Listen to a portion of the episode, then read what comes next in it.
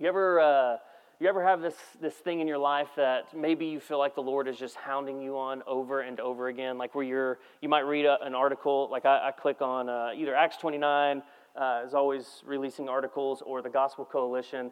Uh, I read a lot. That's, that's part of my growth. I, I love reading different articles. But the last four to six weeks, I feel like the Lord has constantly been, the Holy Spirit is just constantly pressing in uh, to something, and it's my in, um, it's my sufficiency on Him, my insufficiency in myself.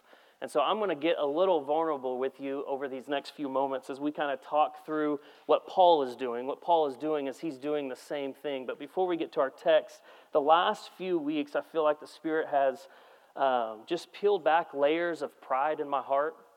I have not been doing this for a long time, but I've been in the ministry now full time for 16 years. I've seen a lot of different things. I've seen a lot of worked in Christian camps, um, worked in different church, two, uh, two different churches. I've seen the politics of church. I've seen the good, the bad, the ugly. Uh, I have seen a lot of different things, even at a young age. Some of y'all are like, man, how he, he's not that old. But let me just tell you, I've seen a lot of different things happen in the church. And personally, in my own life, I have fought pride over and over again and felt that I can do things outside of God.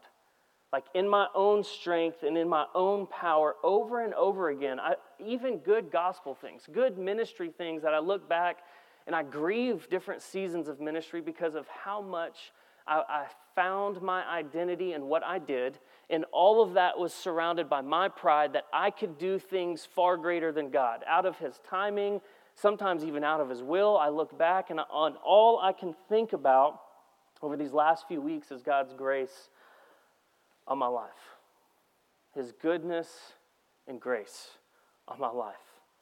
And um, the transparency comes in that is here recently, I have felt um, like my approval is, is in you guys, or my approval is in how well this church does. My approval uh, is in if I do more for God, then He'll love me more. Anybody ever feel that? You ever feel like if I just do more for the Lord, if I just am a better person for God, if I could just do more, then maybe God would love me more.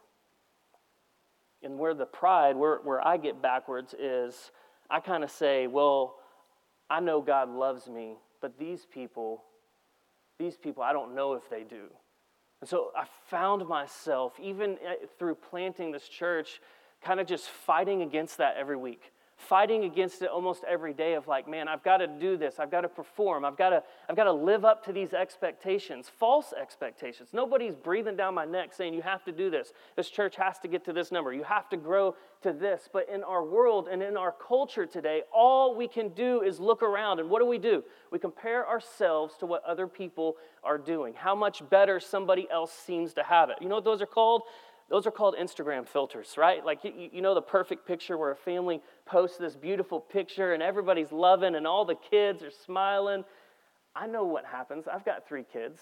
I know the 62 pictures before that one instant where the photographer's saying, hey, right here, right here, is getting their attention. I know what that's like. Or that perfect lighting, that filter on our life. And over and over again, the last four weeks, the Spirit has just been super gracious to root me back into His love. Yes, it matters what I do. Yes, it matters that God does a work through me. But you know what matters more? Is that God does a work in me first. Like, I want to do great things. I want this church to be known in this community, not as the volleyball church, all right, that we're known at. I want this, this church, this family of families to be known for God's grace and His goodness that shines out into the dark world. Like, those are all good things. But you know what I want more for you? Is I want your identity rooted back in the fact that God loves you no matter what. That you don't have to perform for Him, you don't have to earn His favor. We've seen that over and over again. If this is your first time or you haven't been around, we're in Ephesians. And man, over and over again, Paul is just rooting us in what? Back into the goodness of God and His love for you, His grace that has been lavished upon you. So maybe if you're like me, you feel a little tired I've had uh, three different lunches in the last two weeks that the Lord's used to, to help me feel this. Uh, maybe you feel tired. Maybe you feel weary. Maybe you feel overwhelmed. Maybe you feel like you just don't measure up to anything. Man, if that's you, would you just hear the good news this morning that you can breathe in His grace over your life? Over and over again, this passage as I was thinking back through this this week, this passage specifically, I know this is, this is spirit ordained. This passage specifically has ministered to my soul over and over again in hard times of ministry and hard times of parenting, through a miscarriage and hard times of, of being trying to be a good husband. Over and over again, this passage has rooted me back in I can love because Christ first loved me. God loves you. I think we, we try to outgrow this simple truth, right? We try to, we teach this song, Jesus loves the little children. We teach it to our kids. And then we as adults, somewhere along the way, we, we feel like we graduate from this truth to something more meatier, something more significant. Folks, family, brothers and sisters, you don't graduate from the gospel. The gospel is that he loves you, and we're going to see that in our text this morning. If you would, Ephesians chapter 3. May we never get tired of moving on from this truth this morning. Ephesians chapter 3, verse 14 through 19. For this reason, I kneel before the Father, from whom every family in heaven on, and on earth is named I pray that he may grant you, according to the riches of his glory, to be strengthened with power in your inner being through his Spirit, and that Christ may dwell in your hearts through faith. I pray that you, being rooted and firmly established in love, that you may be able to comprehend with all the saints what is the length and the width, the height and the depth of God's love. And to know Christ's love that surpasses knowledge, so that you may be filled with the fullness of God. Since Paul has began his letter, he's essentially been praying and giving thanks over and over again. In chapters 1, Paul prays a prayer of praise for who God is, for what He has done, right? He is the giver of good gifts, that God actually delights in you as His children, that God lavishes His grace on you. Go back to chapter 1 that God has predestined you, that He has adopted you, that He made you alive. You were once dead, and He's made you alive. God has united you to Him and to one another as we see this new family, this new race in chapter 2 and 3. He gives you an inheritance found in him. Hear this, you are also, Paul says, his inheritance. Not only does he give you his inheritance, he says you are God's inheritance. Says that you are his inheritance. He creates a new family. You who were once far off, he brought you near. He's given you his peace. This I'm not making this up. This is all chapter 1, 2, and 3. He's reconciled you. He's taken you from a stranger and he's made you friend. He is your cornerstone. He is your peace. Jesus is peace. He's putting together this new building, this new temple. He's enlightened the eyes of your hearts, as Paul says. And then it's here, it's here that we see Paul praying. We meet Paul praying, delighting in, worshiping in, petitioning, wooing us. He's wooing us to the further riches of the gospel here. And all of this has been rooted in and it's been established in and out of God's love for us. Hear that. All of this is rooted in, in and out of his love for you not the love that you have to offer him, not the things that you have to offer him, not what you can do for him. I've lived that life. I feel that where if I got to do this to earn this. And Paul says, no, once again, our identity as a new race, a new family, is rooted in, identified in, established in, united in, and out of his love for us. Ephesians 1 4 6. In love, what did he do? He predestined us for adoption to himself as sons through Christ Jesus, according to the purposes of his will, to the praise of his glorious grace, with which he has blessed us in the beloved. In love, he predestined you. Ephesians 2 4. But God, who is rich in mercy, because of his great love for you, that he had for you, he made you alive in Christ Though we were dead in our trespasses, you've been saved by grace. Like this, this is it. We're not, just to be very clear, main idea feel the affections of the Father for you. I'm going to keep peeling back this because I, I, think we, we live in this culture where we want to get this and we want to graduate from this. Everything we do should stem from this beautiful truth that the Father loves you. So I want you to know this. I want you to ponder this with me. Reflect on it all week. All week. My prayer as I, have knelt for you as a family of families has been that you feel the Father's love for you. Now, this, I, I'm not saying that this is some experiential church where we, we're going we're gonna pre manufacture this feeling, but there is something of connecting the head to the heart. Like, I can speak all of this truth to you and say, This is God's word. And you can go out there and you can know everything. You can memorize God's word and you can teach it to your children. But if you don't feel the love of the Father, then that's meaningless. You have to, we have to connect the head to the heart. And that's what Paul's doing. He's, he's enlivened their heart. He's, he's opened up their eyes to the goodness and the richness and the mercy and the grace that's been lavished, called the Jews and the Gentiles back to the, the, to the things, the covenants that once were, and says, hey, here's a new one, here's a new family. He's, he's mentally, uh, uh, emotionally, he's uh, uh engaged here. Now he moves to the heart. And he says, I want you to feel this. The Spirit of God has used this passage over and over again when I've veered off or when I've drifted into finding my approval um, in men, finding my approval in what I did. My identity hasn't been rooted in God.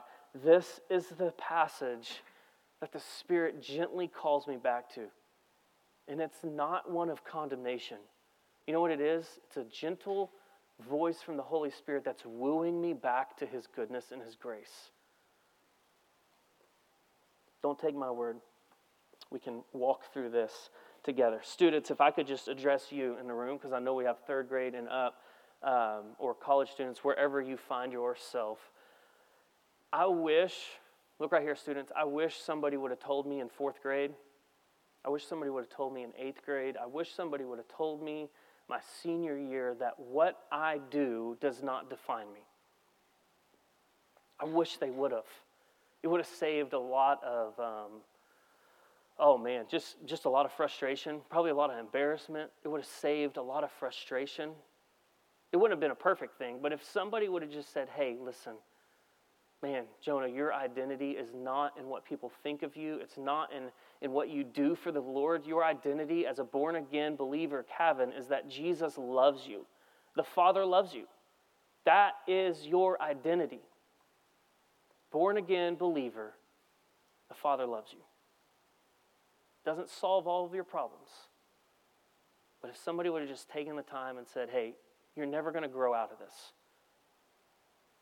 His grace is always going to be lavished on you. The Father loves you. It certainly would have helped shape a lot of things. The Father loves me before I could ever do anything for Him. My kids, I, I, know, I know your dads. I know you have great dads. There's a lot of great fathers in the room. Your earthly father and your heavenly father differ in one very particular way. Like, I, I love my children. I love them. I care for them. I, I want to be the best I can. But you know what? When Deacon does something and it frustrates me, I'm going to probably lash out in anger. Why? Because I'm not perfect. I'm not God. So hear me on this. Don't look at your father and think that your father in heaven, now, dads, this is a challenge for you too. Don't look at your father in heaven and think, well, he's going to be angry at me and he's going to lash out in anger and he's not patient with me and he's frustrated at me or he says things, I love you, but hear me. He loves you. There's no buts. Dads, love your children as the Heavenly Father has loved you. We'll get there, some practical stuff, but I just want to take a, t- a second to address you, you young men and women in here. The Father loves you. And as Paul says, this love wasn't just for the Jews, as we saw last week, the last couple of weeks. It wasn't just for the Gentiles. It's not just for me. It's for anyone in whom Christ has united to himself. So, what does Paul do here? He falls to his knees. For this reason, I kneel. For this reason. He started chapter 3 by saying, For this reason, I, Paul, a prisoner of Christ Jesus, on your behalf. Then he tells them, Because of this, this is where I'm at. Now he says, For this reason, I kneel before the Father. Psalm 95, you'll see behind me, says, Come, let's worship and bow down. Let's kneel before the Lord our Maker, for he is our God, and we are the people of his pasture, the sheep under his care. He's kneeling because he feels a deep, sincere responsibility to these people. But not just to these people, he's kneeling before the Father in heaven. There is this deep emotional connection here where, for this reason, because of all of that, I'm going to kneel before the Father in heaven on your behalf. It's deep emotion here, intense feelings. It represented his love for them, yes, but even more his adoration of the God of all grace. And then, even more than that, in all humility, he falls to his knees because of the Father's love for him. And he so badly wants them to feel this. The, the affections of the Father for Paul is what drives him to his knees. He doesn't have to pretend to be somebody else that he's not. Why? Because he's been approved by the Father in Christ. He's united in him. He doesn't have to worry about what happens to him. Why? Because the Father loves him and will never leave him. The shepherd never leaves his sheep. He doesn't have to beat himself up with shame and pity and guilt. Why? Because the Father took the lashes of all of that on his shoulders through his son Jesus. He carried him to the cross. All of those feelings that you have, he took all of it, every last ounce of it, and he said, There's now freedom in Christ. There is therefore no condemnation in Jesus Christ. Christian, he has liberated you, he's freed you from the bondage of your sin. So, the affections of the Father that Paul feels is what drives him to the knees, to his knees. So, to my brothers and sisters here this morning, the fundamental impulse of the Father to you is love. The fundamental impulse of the Father to you, brother and sister in Christ, is love. He moved towards you, He pursued you, He never gave up on you because he loves you. Like this, this is your new identity now. You're rooted in, united to Christ because of his great love in you. I've said it over and over again. I feel like a, a CD on repeat. Some of y'all don't even know what a CD is. But, uh, anyways, I feel like this is one of those uh, you ever have that go-to song right? Like when you're on a road trip and you're like man i want this playlist or i want this go-to song. Maybe it's praise and worship. It's we can be real here. It might be jay-z. I don't know what it is but you might have that go-to song on repeat. Or maybe it's like this memory. God's love what i'm getting at is I, I want it to be what you go to. Maybe it's like Timehop or your facebook memories where it pops up and you're like oh my gosh, I remember that. That says it was five years ago. Like, I remember that. And you feel like you're in that picture five years ago. If you have children, the more as your kids get older and you're like, oh my gosh, I wish I could go back to that time. And you remember what it felt like on Christmas morning. And you remember the, the family dinners that you had together. And you remember just crawling up in your father's lap and just, just cuddling with him at night. Like you can go back to that and you can feel that. And that is what the Father wants you to feel with him on repeat that he loves you. Oh, how he loves you. And nothing can separate you from that love. His love's poured out, His grace has been lavished. He's, he's loved you before time began. And the Father this morning is desiring to just wrap you in His arms. maybe just a small whisper of, hey, son, I love you. We never move on from this gospel. It's our new identity. This is what we know. I do want to stop and just consider with that as we just kind of keep peeling back different layers. I want you to pause and delight in this truth. Hear this that God actually delights in you. Part of his love, he is love, so therefore you know what love is because of him. Hear this word He delights in you. Maybe you have cold hearts this morning, some of us. Maybe you feel caught up in sin. You've grown hard hearted. Maybe you find yourself doubting, just kind of in a fog right now. God delights in you whatever sin you feel caught up in, whatever approval that you're running to, whatever it is that is getting your attention that is not Jesus, hear this. He delights in you. You can never out sin God's grace. The Father's there, arms open wide. He loves you and He delights in you, even while you were still yet sinners, dead to your sin. He loves you. And let's talk about that care from Him in this moment. If you still yet need another example, like, man, this sounds good. This seems good. But how does this connect to Jesus and how is this real to me right now? Think about the ultimate example we have with the love of Christ.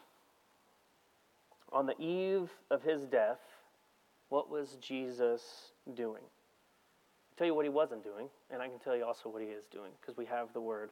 What he wasn't doing is he wasn't drinking wine to numb his pain. He wasn't running to that.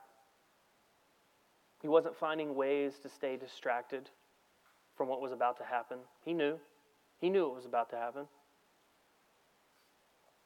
He wasn't asking his disciples, though he could have, he wasn't asking them to serve him. I mean, we're talking about the Son of God who had the power, who could have, who could have said, No, Peter, I need you to take one for the team, buddy. I can't do this. So, what was the Son of God doing on the eve of his death? He was praying for you.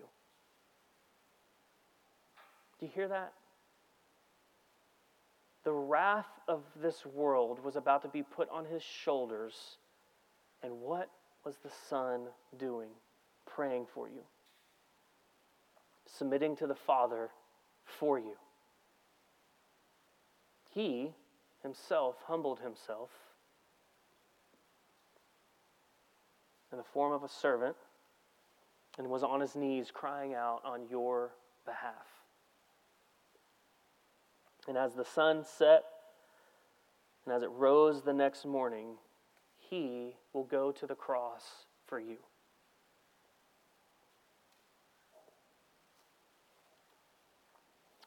So that the Father's greatness will be seen and celebrated for your salvation, for your eternal life. And as Paul said back in chapter 1, verse 6, knowing the only true God in Jesus Christ, who he sent. He delights in you, he loves you. What other God would lay down his life for his friends? Better yet, as Paul says, for his enemies. What other God would do that?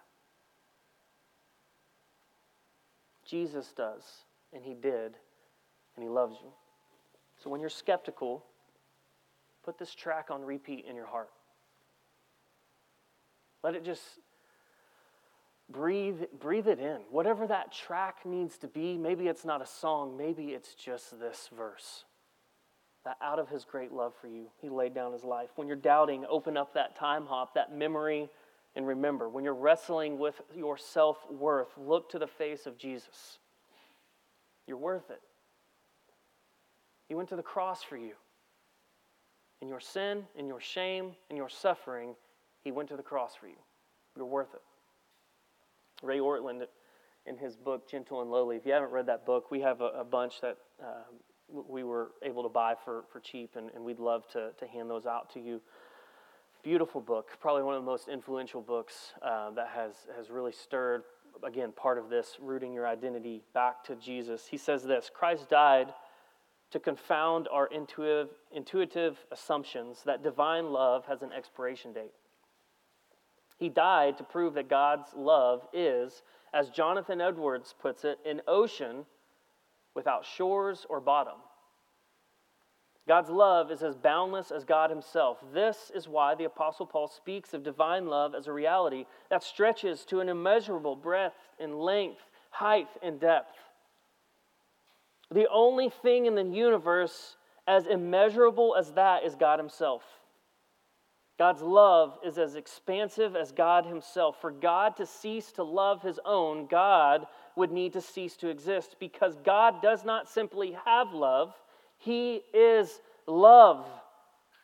In the death of Christ for us sinners, God intends to put His love for us beyond question.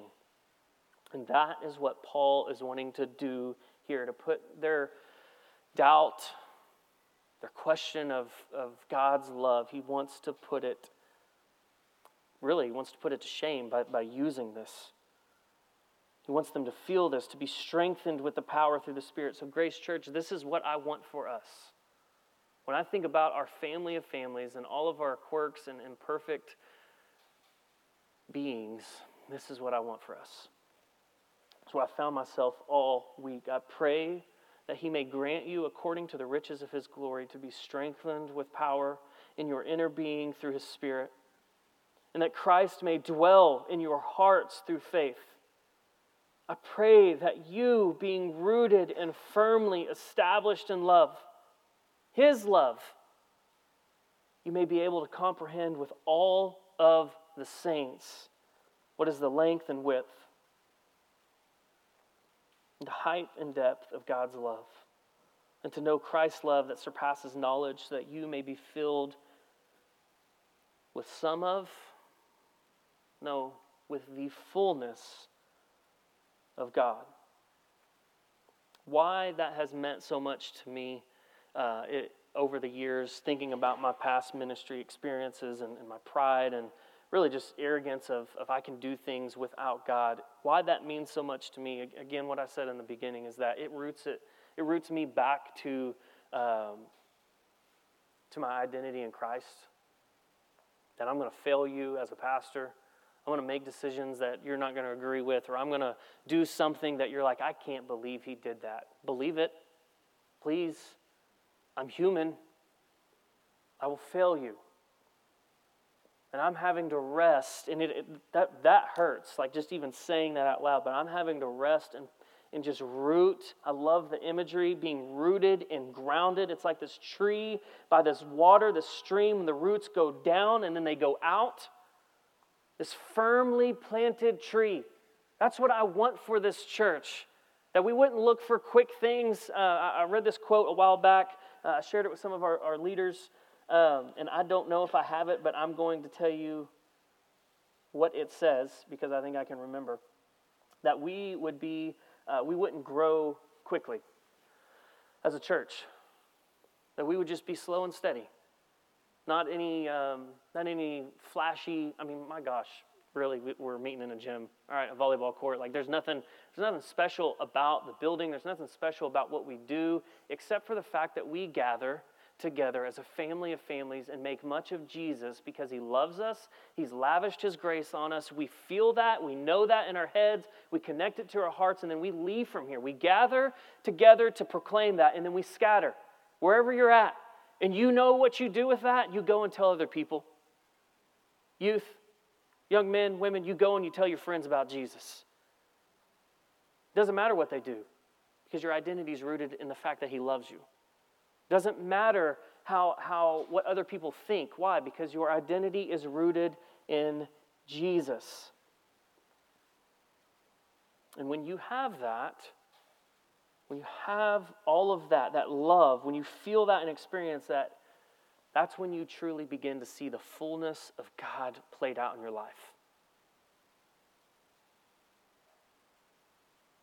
The beauty of the gospel, the immeasurable beauty, is this What is the length and width, the height and the depth of His love? The beauty is found again in His love for you.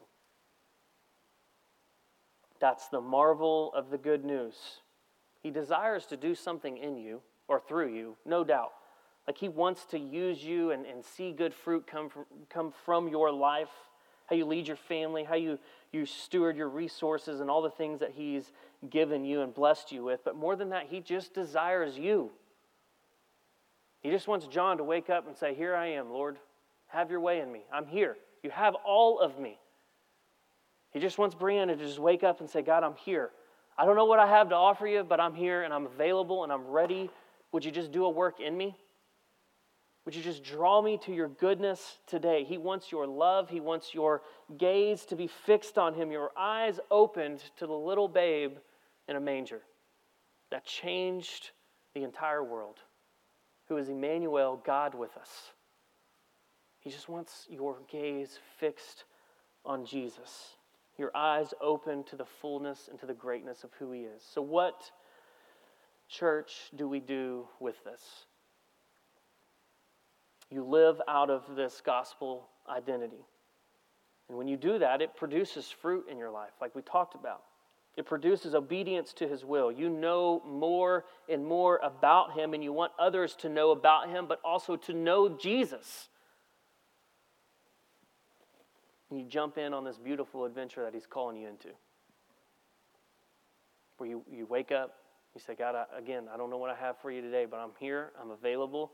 Would you just do a work in me? Would you just, would you, would you help me, Lord? I, I'm struggling in this area. My goodness, God, you know where my, I'm going to sin. You know where I'm failing. Would you awaken my heart to your goodness and your grace and your love and your mercy? And would my identity be in that? You give him your life. All of you, all of us, to the one who loves you the most, to the King of the universe, to the one who has created all things, who you were once enemies with. You give your life to him. Why? Because he stooped down, he takes the time, and he knows you on an intimate level. And even in all of that, he loves you. So, what if you believed this? What if you believed and sensed the Father's love for you? Think of how patient and kind you, be, you would be with your kids. Like if you, if you knew the Father loved you, think of how patient you can be with your children. Dad, dad, dad, dad, dad. Yes, son. Yes. You walk home, we walk in through the door, and things are, are chaotic.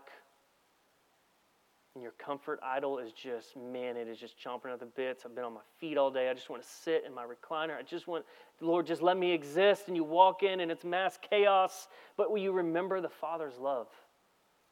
as the door opens and you hear the dads and you, you look at your wife who's totally overwhelmed and says, Tag, you're it.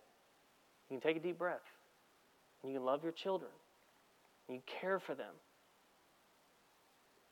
Why? Because the Father does that to you. Think how humble and unified our community groups would be. Right? You show up with this identity of, I'm loved by the Father, and because of that, I can now serve. I can serve the heck out of everybody in my group. I can outdo one another in showing honor. Like I'm I am here, Lord, here here is the gifts, the good gifts that you've given me. You can live in those gifts and you can serve and bless the people around you. Think about how our insecurities would melt away. Where you can just you can show up and be yourself. How's your day? Well, it's pretty terrible. You know, what if, what if our groups were like that? Well, why was it terrible, Jake? Well, man, work is this and this is this, and, and Jake didn't have to feel like he had to put on some persona, some different character of like, hey, yeah, we're great, everything's good. You know, the Sunday morning vibe, I get it. Getting your kids ready, you're trying to get here on time.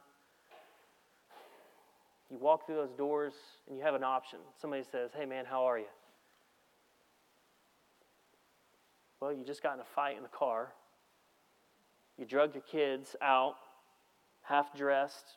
Kid, tie your shoe. Son, come on, let's go. It's time to get ready. We got to go. Your wife is just trying to make it. You walk through those doors, you have a chance to actually experience God's grace by saying, you know what, man, I'm just glad to be here. But it's been it's been pretty hectic this morning. Would you mind praying for me? Because I don't feel like I'm I'm all present. You have a chance to do that when we live in the identity that He's created, that He is love. Think of how generous we would be with our money and our time and the good gifts that the Lord is, gives us. Think of how forgiving we would be as a family when you live in this identity. It's all right, man. It's all right. Nick, I, I, I get it. I forgive you for not being at work this week. Just joking. Uh, but think of that. Think of it. When we, as a family, think of how forgiving our family would be when you live in this new identity. Love covers a multitude of sin. Live in that identity. And then lastly, Paul says, you know what would happen if you believe this? You'd be able to comprehend with all the saints what is the length and width, height, and depth of God's love, and to know Christ's love that surpasses knowledge, so that you may be filled with the fullness of God. And hear this. Verse 20. Now to him who is able to do above and beyond all that we ask or think according to the power that works in us, to him be the glory in the church and in Christ Jesus to all generations forever and ever. Amen. It's as if Paul goes to his knees and he's kneeling before the Father, face down in reverence, and saying, God, would they just hear this? Would they understand? Would they be able to comprehend with all of the saints? And as he's praying this, and as it's being written to this church, that he, he really doesn't even know all the people, but he's writing this letter, and he's saying, God, if they could just be awakened to this. And you know what the Spirit does? The Spirit lifts his eyes, lifts his hands. I, I, I don't know, it doesn't tell us, but I know it. He's ending with a doxology. I know that because look, he says, to him who's able to do above and beyond that we could ever imagine. You, we, oh my goodness, this, this is like three other sermons, but there's something to Paul's posture here. Head down, kneeling before God, crying out that we would begin to experience this love. And he keeps pressing and pressing, and finally, Spirit lifts his eyes to this glorious grace. He's probably got goosebumps. You ever have that feeling where you're like, man, Spirit, you're, you're moving in a mighty way? I imagine his eyes being lifted. He can't help but rejoice in his suffering for Christ. He can't help himself. And the Father, through the work of the Son and by the power of the Spirit, moves Paul to this beautiful doxology with his head lifted high and his hands to the heavens. And he says, Could you imagine what God might do when we actually live out of his love and not for it? Paul says, I, I can't imagine. Not because I don't want to, but because I can't wrap my mind around it. Why? Because he's able. God is able to do above and beyond all that we ask or think according to the power that works in us. To him be glory in the church and in Christ Jesus to all generations forever and ever. Amen. Family, hear this. We underestimate God's generosity and faithfulness. I don't know what's going to happen through this church. I, I have no idea what this outpost of God's love will be. It's not my church. It's Jesus' church. He's the chief shepherd. We have a chance to do awesome things, and sometimes all the time, we can't even wrap our mind around all that God wants to do. Above and beyond. And so this, this prayer is rooted in a humble and joyful adoration for Jesus and for one another. And that's my challenge. That's my challenge to us. If you've got one big takeaway today, it's that the Father loves you. He delights in you. That you hear Paul's affections for the Father, for the church. Somehow, in some beautiful Trinitarian way, we feel that as we read it today, as if Paul's in prison, Parker County prison uh, jail cell, and he's writing this letter to Grace Church Aledo. And he's saying, man, if you can just live in this identity and live out of God's love, you can't even imagine what God will do. You can't even imagine the type of family of families. Like you think you know what you want, He will do far greater than you could ever imagine. And He wants that for you, for this church and this family. Live out of the identity that He's for you, He delights in you, and He loves you. Let's pray. Father, I pray that you would stir in our hearts this glorious grace. My goodness, you, you are uh, worthy to be praised. In all of our weaknesses and failing, falling short, even just this week, I think we could even just say there's enough sin that has separated us this morning. Our thoughts, what we've perceived, how we've walked in those doors the sin that we find ourselves wrapped up in. And yet, you love us and delight in us. I mean, it's, it's a mystery. I was praying with our people serving on the teams this morning before our gathering, and I, I, I literally, God, I couldn't wrap my mind around your goodness. Like, what a mystery. Like, there's not a better story out there. There's just not a better story out there. That's what Christmas is about. You brought the story to us, the hero who laid in a manger. I, I love, I love it. There's no room in the inn. Such humility.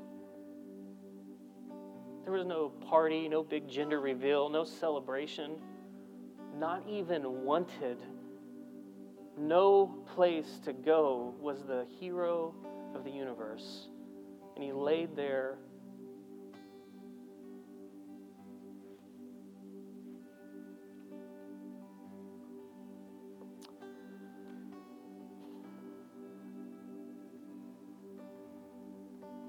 King of the world.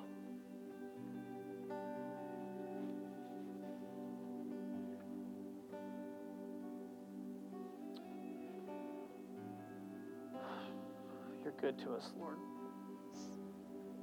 Wherever we find ourselves this morning,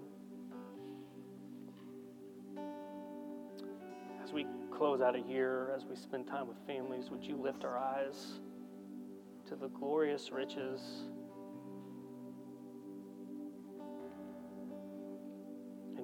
Beautiful truth that you love us.